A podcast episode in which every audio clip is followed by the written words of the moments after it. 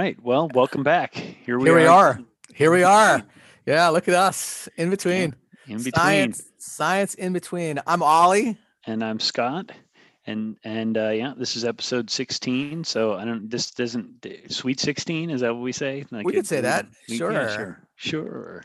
And uh, we're kind of taking a, di- a different approach this week. I think actually for the next couple episodes, we're going to do something a, a little different, something that we w- was on our uh, radar as something we wanted to do. And then as we talked about how we're going to do this, we we decided to ac- actually spread it out over several weeks. And Scott, you want to like tell our many, our, the multitude of listeners out there what what we're planning to do here? Yeah. So, um, so what Ollie and I are going to do is a sort of uh, book club, uh, and and we have chosen as our book um, that we're going to talk about uh, a book by Bryan Brown, who's a faculty member at Stanford University, and he wrote a book called "Science in the City: Culturally Relevant STEM Education," and um, it's a it's a a very recent book. It was published in 2019, um, but I have used it um, with my uh, teacher professional development projects uh, that I have been engaged in over the last year or so. Um, well, I've been doing them longer than that, but I've been using Bryan's book for the last year or so, and I uh, used it this year with my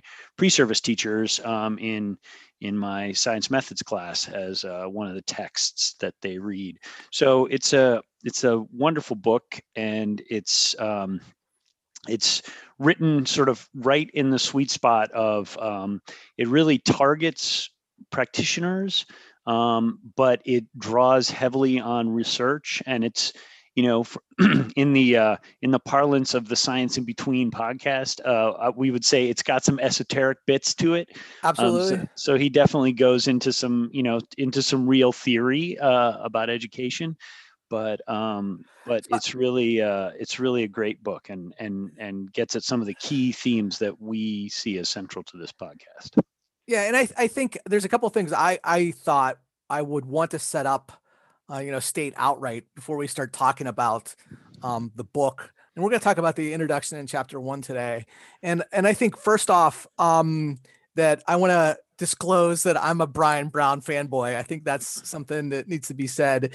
Um, when I was I think we both are, in fairness. So. Okay. Yeah, and I think that when when I was a uh, a new science ed researcher slash scholar, you know, way back in you know 13, 15 years ago, uh, and I got to see Bryan Brown speak. I was just blown away by him, and honestly, he's one of those people who's I mean, he's super smart, and he's somebody who is researching the right stuff and re- from the right points of view and but i think more than that like i still see him fu- fundamentally as a as a classroom teacher. I still see like you see sparks of that. When you see him speak or you read the stuff he writes you still see him as a uh as a as a classroom teacher as somebody who's been in in the trenches getting his hands dirty with students and i think that sometimes you know there's other folks and i won't you know drop names but there are other folks that you know you would encounter in the science ed community who that's maybe not as apparent and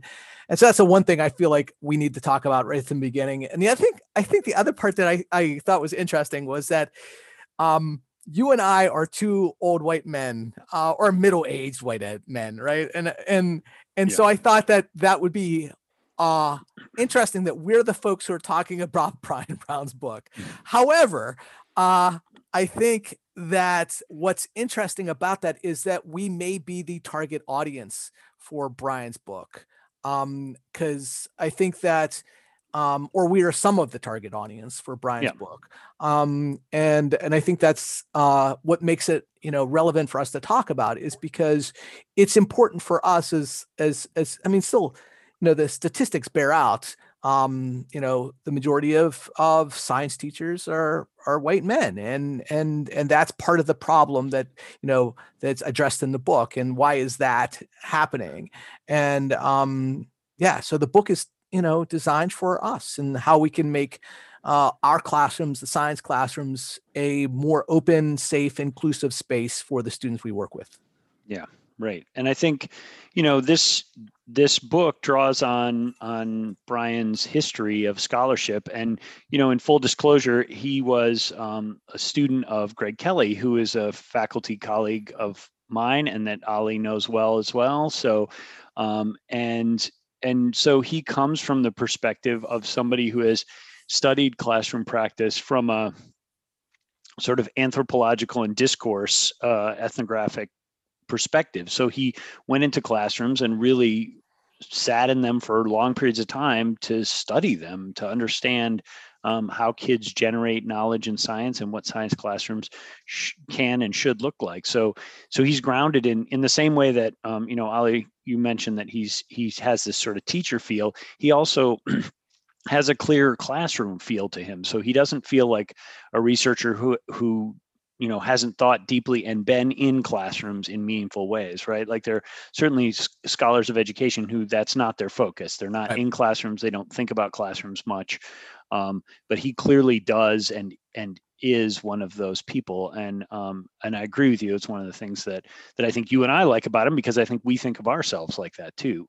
So um, and I don't think I think one of the other parts about that is is he he's empowering as a as a as a writer, as an author, as a researcher. Like he's feeling like he's pointing out the the things that uh, need to be you know embraced, need to be fixed, if we're going to say that. But he also does this in an empowering way, so that as a reader, you you want to you know join the team. You want to join the mm-hmm. team and you want to, you know, jump in and, and, and work on it too. And I, I think this is, I'm going to, is it okay? Are we going to read some? Is it okay if I read some? Is that good? Yeah, it's okay for you to read some. All right. I'm going to read it. It's a, it's a, section. Book club. It's a book club. So this is, this is great. So uh, I'll try not to read. Uh, is it from the introduction?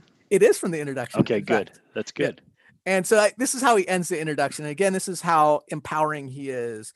Uh, he says, We're not teaching a room of individuals who are the same from state to state and community to community. We have the privilege of teaching vibrant young minds who show up with a wealth of linguistic and cultural resources. That's awesome.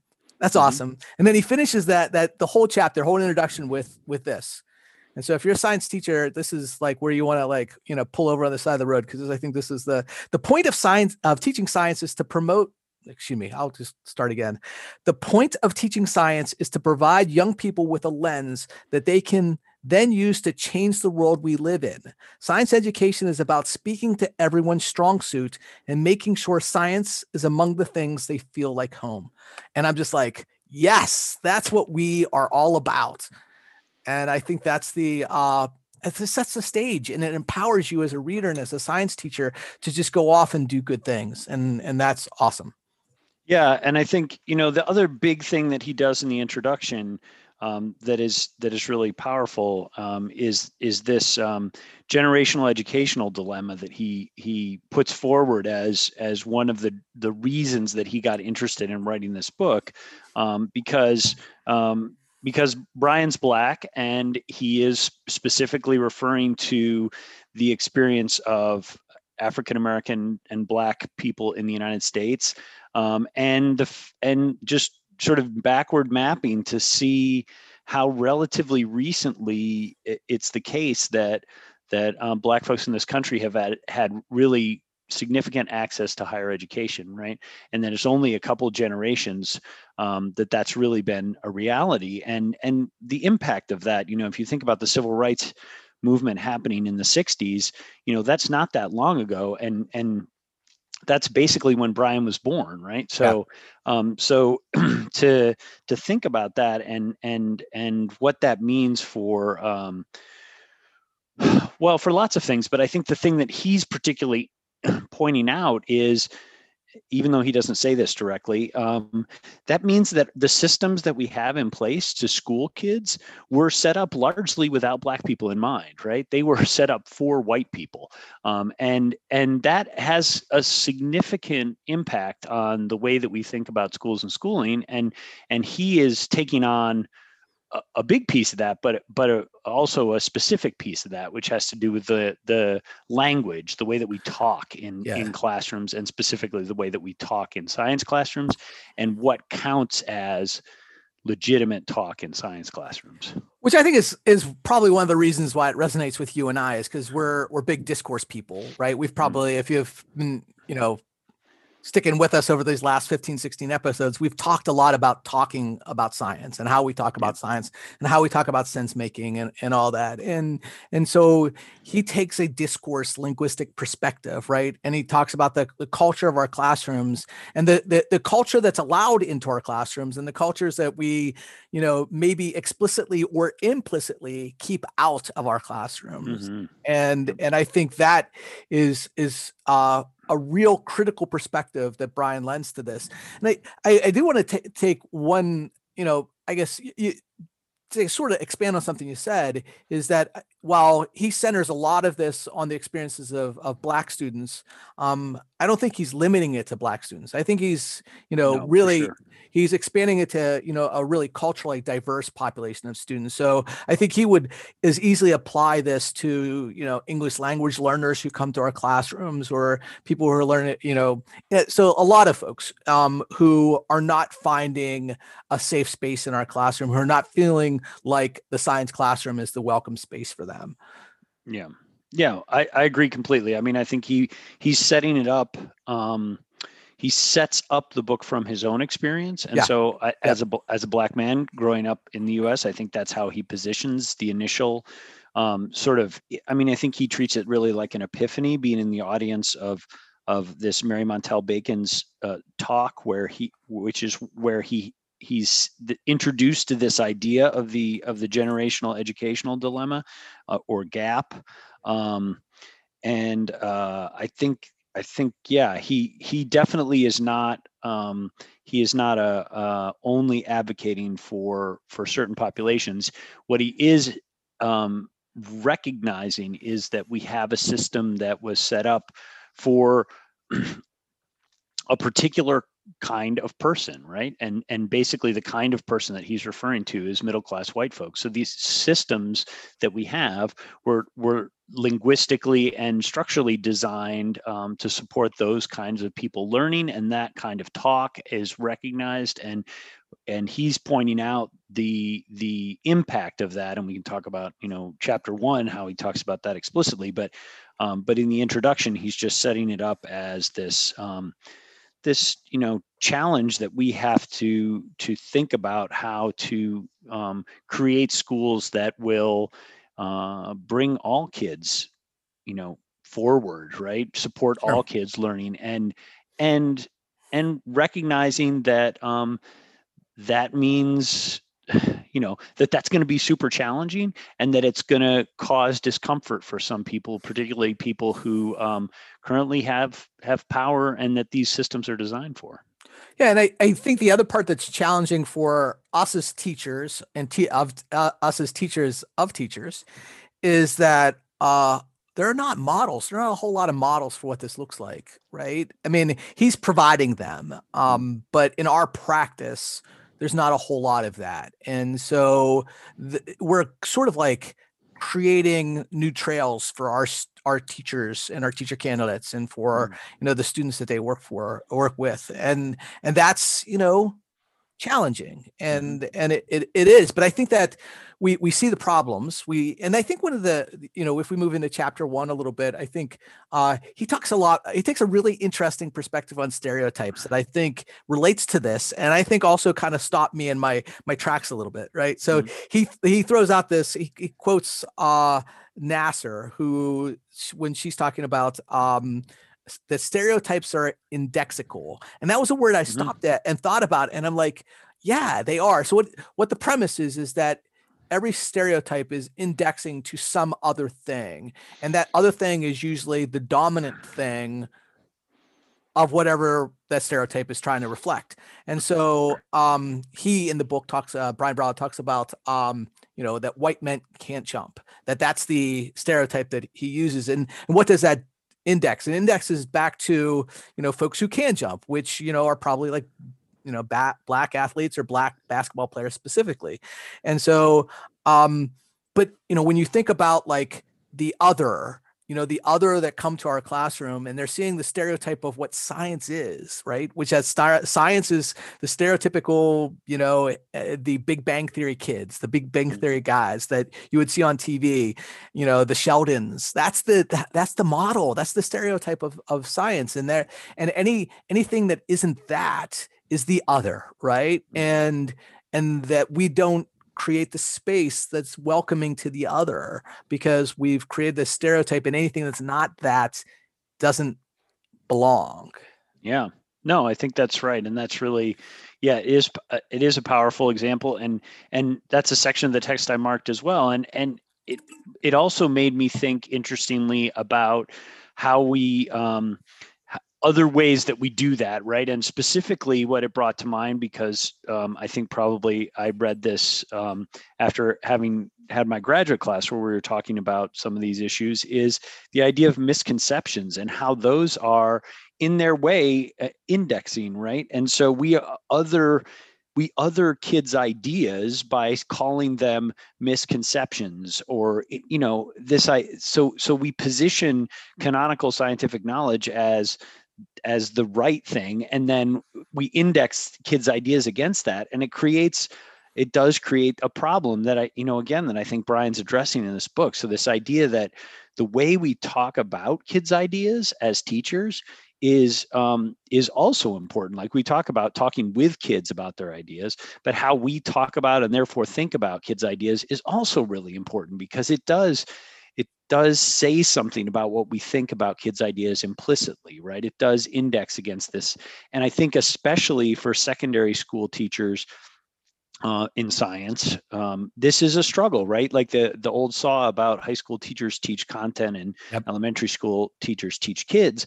I think the truth of that one of the pieces of truth in that that's important is that um, it is very difficult for for um, secondary school teachers to separate themselves and and see and not feel like there's there's a piece of identity associated. Like i still think of myself on some level as a physics person right? And you know you've you've said the same thing. Um, and and so that you know i think that's something that we have to grapple with is that um, the way that it's not just how we talk with kids ideas but how we talk about their ideas that that matters yeah, I was just thinking if we had a we had we need to have an esoteric uh, excuse me an esoteric scorecard today. Yeah, you know, it's like okay, canonical, check. yeah, check, lexical, check. We have we haven't dropped epistemological, but not you know. yet. But I feel it's coming at some point. it is maybe, maybe not this episode, but one of these episodes soon. We'll work that in. Yeah, so uh, in the show notes, we should just like have like a glossary, the yeah. glossary of things. Yeah. So I I really I, I feel like there's so much rich uh so many rich things to talk about um in this. And and I think that you know coming back to uh you know how we're discourse oriented people i think mm-hmm. there's there's a quote at the end of the the chapter of chapter one that i think is, is that i i want to share. Um and the, again, this is going to get esoteric, uh, but I apologize for that. Uh, well, maybe I don't. I don't know. Um, schools today operate. Just do on, it. I'm just going to do it. I'm just going to jump in. Um, so this is on uh, page 23 if you're reading along at home. Um, mm. Schools today operate on the same dualistic principle where one type of discourse is privileged. Mm. That discourse is one deeply connected to the history and t- contexts of white middle class America. Mm. And and while there's part of part of me that goes well i'm white middle class america i mm-hmm. know that the students that we work with aren't all white middle class america and that we have to create discourse spaces for them too. And and and that's the that's the challenge. I think that's the thing that we leave the book um with is you know how do we do that yeah. And and I think, you know, he talks about in chapter 1, he talks about this idea of the black tax, right? Which yeah. is that there is a cost. Now he he starts with a sort of um the maybe not the or but a ex, an extreme example which is about James Meredith who was the the young man who integrated the University of Mississippi um and you know that he has this picture bryan talks about having this picture of of james meredith uh, as his like background on his computer because he wants to remind himself and and there's a picture of james walking into the building all these people i mean i'm sure you've seen this picture yeah. yeah. like cursing him and spitting on him and like and he has to walk through this and so he's talking about like how difficult it is to be um to be james and to recognize like not only does he have to be just as good at all the academic stuff as the people around him but he also has to deal with this whole other layer of stuff yeah. that all the people around him actively want him to fail and are trying to make him fail and um and then you know he transitions into um into a describing a, the the more sort of passive or or implicit way that this happens now in schools but uh, he has this quote on page 21 that I'll read since since we're doing the book clubby thing. At the end of this um, first first paragraph under first impressions in the contemporary black tax he has the last sentence is the price that many young people pay to be heard is that they must arrive in class sounding like the type of person their teacher wants them to be.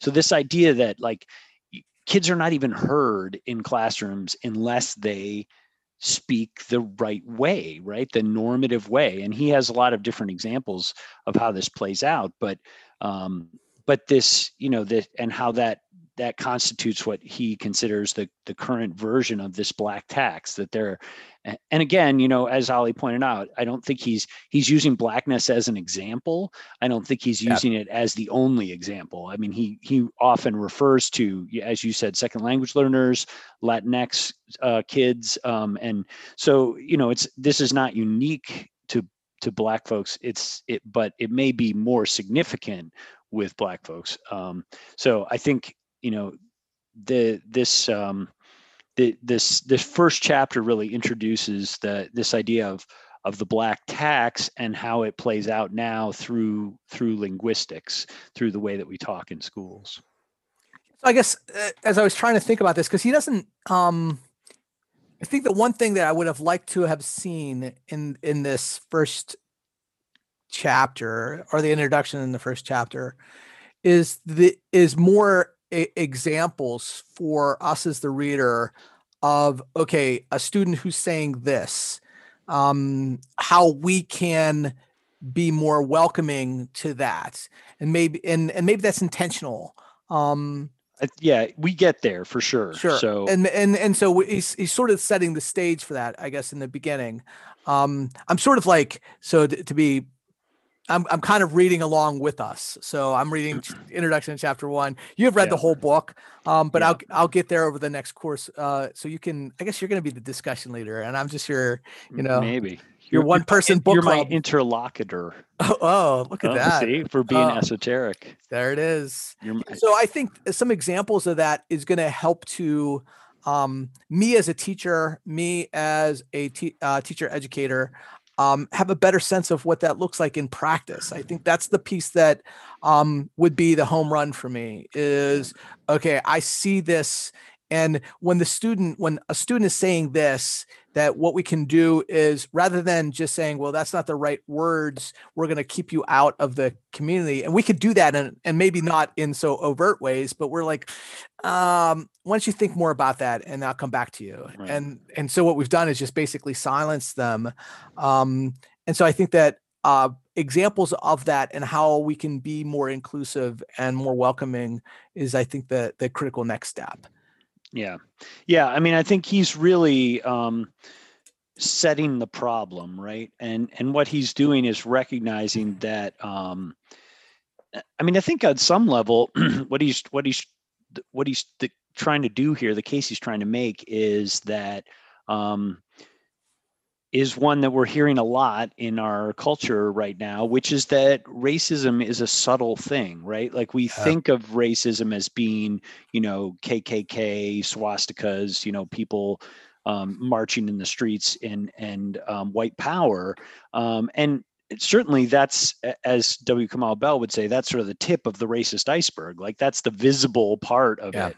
But but what he what Bryan's pointing to is one of the many ways that that racism is systemic and built into our our institutions in ways that that we as white folks, um, especially as as we are talking about middle class white folks, right? Like we we don't we're the fish in water for this stuff. Like we're we yeah. we do not recognize that these systems are set up for us by us, um, and and over time have have have systematically advantaged us.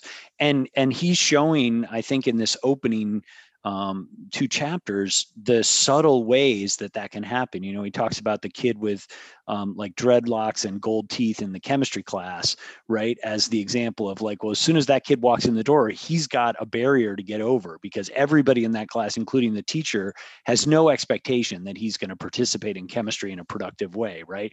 And so anything that comes out of his mouth um, even if it's you know very uh, even if it's brilliant even if right. it's brilliant and and phrased normatively right? right phrased using sort of very clear white english sort of vernacular um, even if all that is true he's still got a barrier to go over but if he doesn't like if and this is bryan's point like if he's also talking in in a vernacular that is not in line with that that sort of traditional canonical way of talking and especially in science classes you know his ideas are are just not going to be taken up and and once that happens like often enough and it doesn't have to happen all that often like those kids are going to be disenfranchised they're going to be disconnected and and that leads to all sorts of problems that we see right yeah and i think that one of the things that he built so this is probably one of my favorite parts of this this book uh, at least the beginning part of this book is that when one fan when i'm a fanboy of one person and he references somebody else that i'm a fanboy of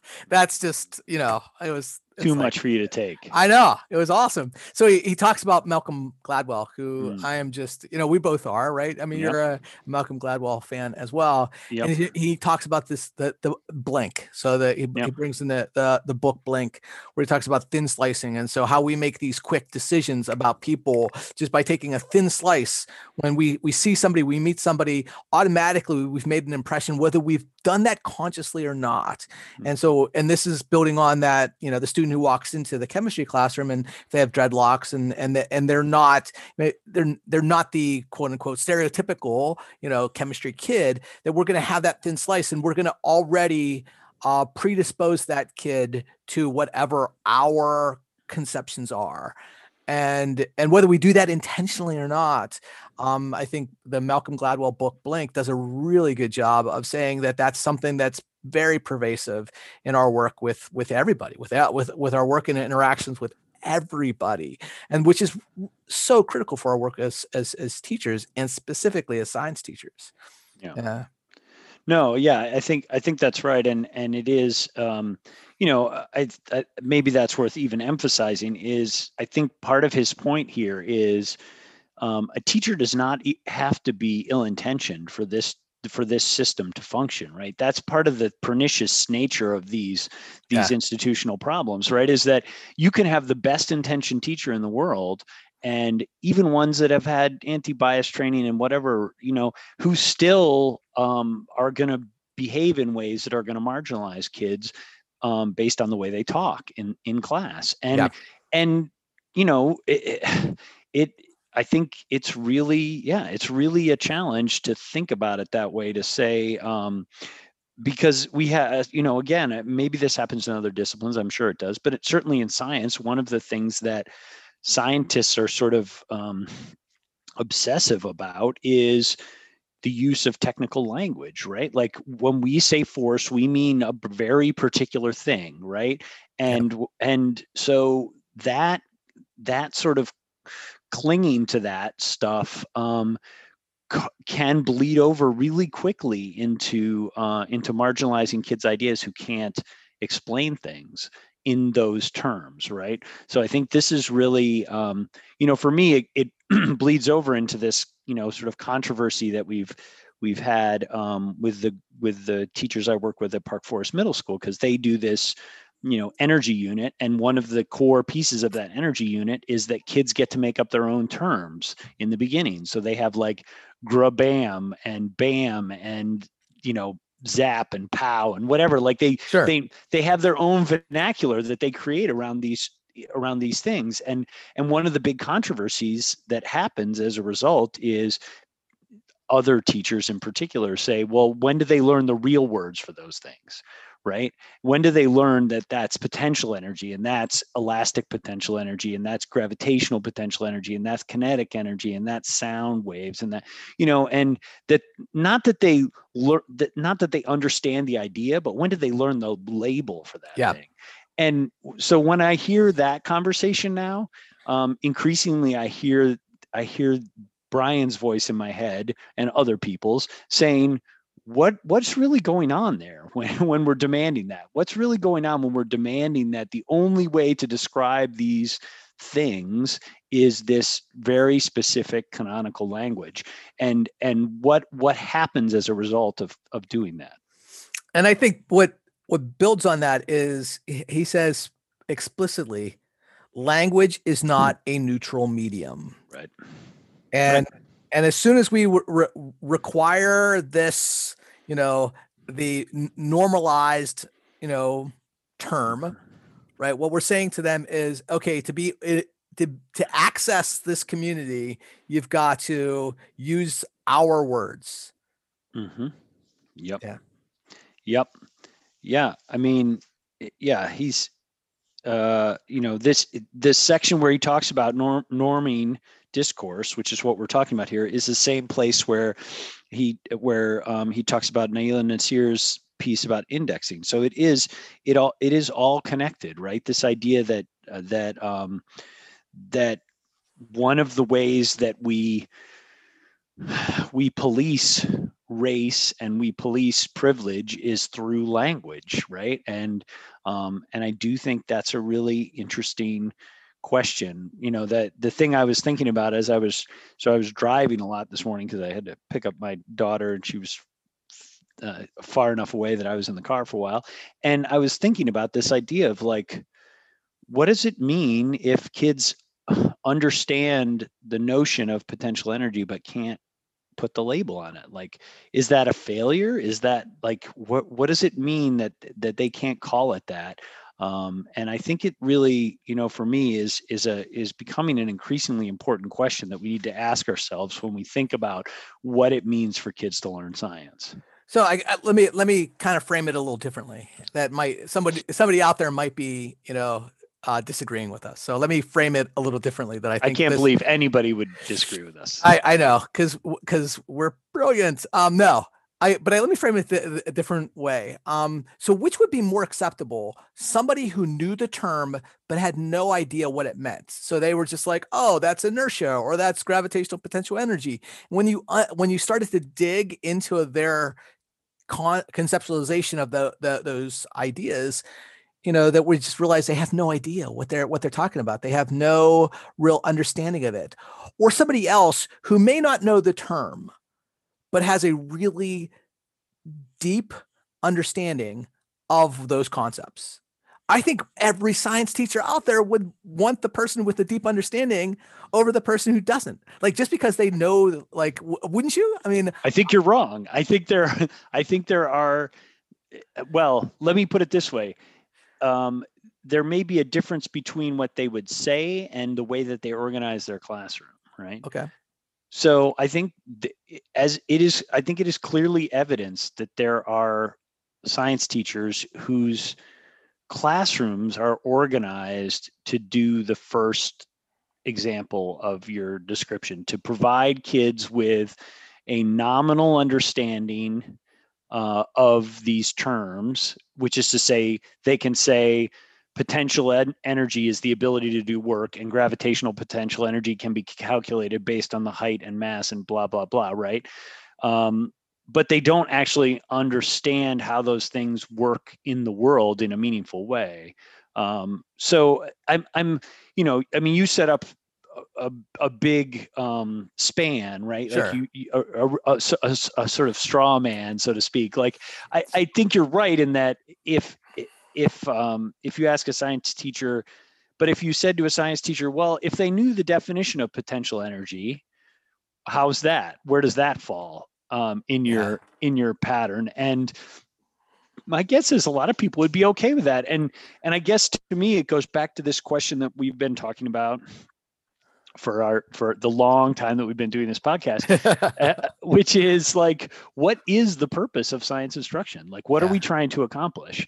And um, if what we're trying to accomplish is students memorizing a bunch of definitions for me that's not science class. No. like and that's not even english class. That's just that's just a waste of everyone's time because those things are going to go away. So um so i think i think that's for me that's where i think about the this obsession with right talk uh, and and what its consequences are for for our kids and particularly for kids who are um, in some way already marginalized by the system.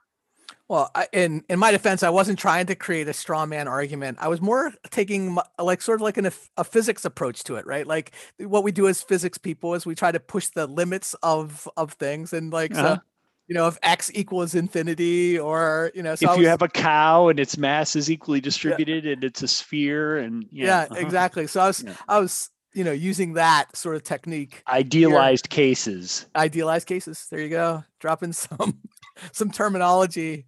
That's right. Yeah. Yeah. Nice. Yeah. Are you going to do some, uh, some, uh, uh, di- diagrams for us now. We'll do some force, force, force body, di- force yeah, body free, free, free body diagrams. Yeah, yeah. Be... Get some of those out and Yep, that's what we'll do. Mm-hmm. Yeah. I'm doing it right now. Yeah, me too. Just for fun. Um, all right, so I, I think that, this, that that's probably a good place for us to uh, wrap up our, our conversation of the introduction to chapter one. If you're if you are looking for this book, it's out there. You can get it on Amazon. Science in the City, culturally. It's in the show notes, baby. We'll put a yeah, we'll put a link in the show notes. And uh, culturally relevant STEM education. Bryan Brown, um super smart dude and uh yeah i mean maybe that maybe we could you, you know him right you're like you're friends yeah. with him you're yeah. you could you could reach out maybe he could be a guest on the show well if we do the whole book yeah. And and and then at the end we'll see if we can get him as a special guest on the show because that how many chapters are there? I'm just going to check several. so, yeah several. That's a, being being a science person. Um, so we got seven chapters plus a conclusion so eight chapters and we have now uh, read just one. So that means we have somewhere about seven or so more episodes sure. of this if we do it that way. So so that gives us a couple of months to get out there and see if uh, and by then you know the production values of the show are going to just go through the roof and he right. you know we'll be ready to bring in new people and um, yeah so it's going to be amazing amazing yeah. amazing. amazing. Are we ready to move into joys? Because I think I have an interesting one. I have an interesting one that kind of like relates to this. You you go, Ollie. All right. Because I, have I have one that's sort of related to it too. So we'll see. Maybe we'll be calling uh, once again. Our brains will be in sync with each other, and we'll we'll be naming the same thing. So uh, we started watching the the Queen's Gambit on ah. Netflix and so how it relates um, so if you're you're unfamiliar it's about it's a fictionalized uh mini series that uh, dropped on netflix uh, a while back and uh, it talks about a, a, a female chess player in the, like the 50s and 60s who's trying to gain entry into like the competitive chess community. And so like when she starts out she learns she uh, grows up in uh, an orphanage and she learns how to play chess from a uh, a janitor. And so she doesn't really have an understanding of how the com- competitive chess community works or how it talks or how it exists. And so she comes in as the fish out of water and it's a it's a space that's dominated by white men and and she's an outsider and uh, and how she navigates that is really interesting. As i've described to some other people as i've recommended the show it's kind of like if we took a cross between mad men and miss miss maisel if you're uh, uh, familiar with those shows like the fashion and charm of that time period and you kind of mix in like the like ominous you know, sort of like depression of like something like Cider House Rules. And then you also kind of throw in like the genius and like madness of a brilliant mind. You throw those all together, put them in a pot, mix it up, and there you have uh the Queen's Gambit. This so is quite a stone soup you've made of this show. I I know, and it is it is awesome. So check it out, uh the Queen's Gambit. And I think it's gonna cause you know a uh, a little you know resurgence of chess playing. I think that's happening already, but this might actually kick it up to the next gear. So Queen's Gambit. Check it out. All right.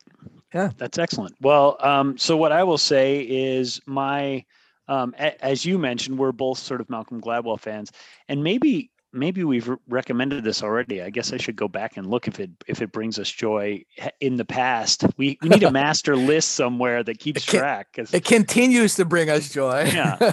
Because if it, well, you know, in the pandemic, the problem is there's only so many things, and pretty soon you're out of things, and so Right. you're like, oh, what am I going to talk about? Um, so, uh, but I'm going to mention revisionist history, which is Malcolm Gladwell's podcast. So I don't know if we've talked about it or not. Um, I don't recall us talking about it, but. Um, but anyway, it's if it is, I'll go back and fix it, and then I'll make two choices next week for, for what brings me joy. I'm gonna hold. I'm gonna hold you to that. Okay.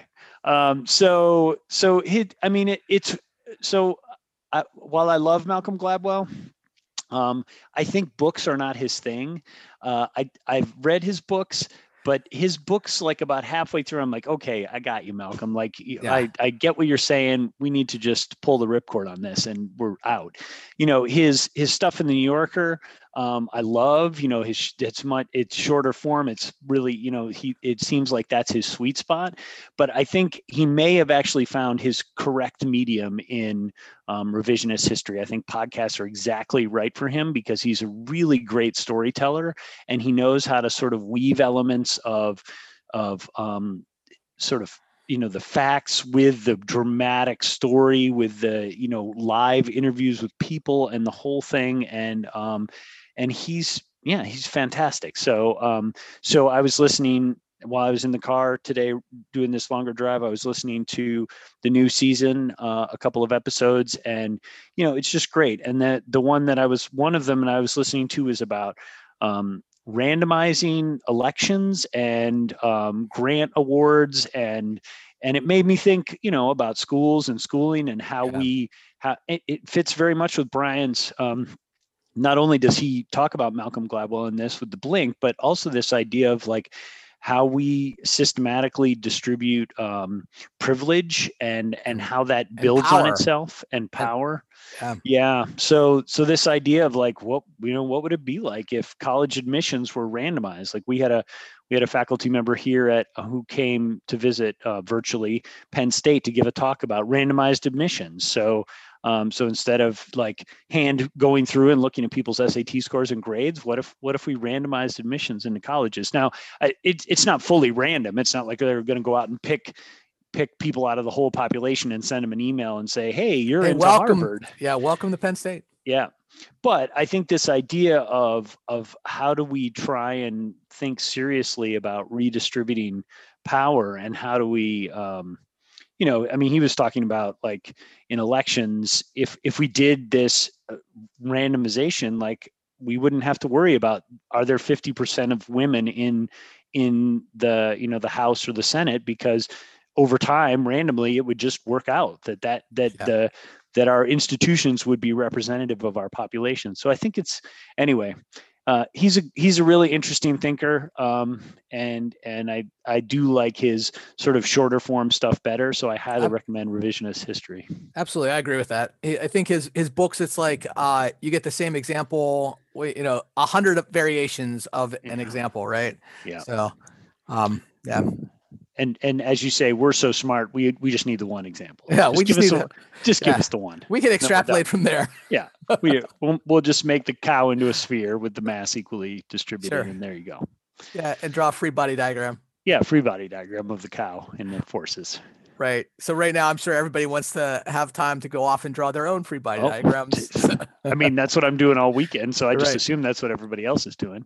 Darn straight. Just- yeah. Invite people over and draw free body diagrams of them. Here's you. Here's the chair. Here's the force of you on the chair. Here's the force of the chair on you. It's super fun, man. It is and super useful. I mean, Oh. in everyday life, so relevant, so relevant. Yeah. All right, I think that's probably a good place to to to end this episode today. And Please, God, make it stop. oh, this is so much fun. This is so Yeah. much fun. All right, well, this is Ollie. this is Scott, and, And we have been Science in between. This, see you in next time. Yeah, See we'll next see you time. next time. In between.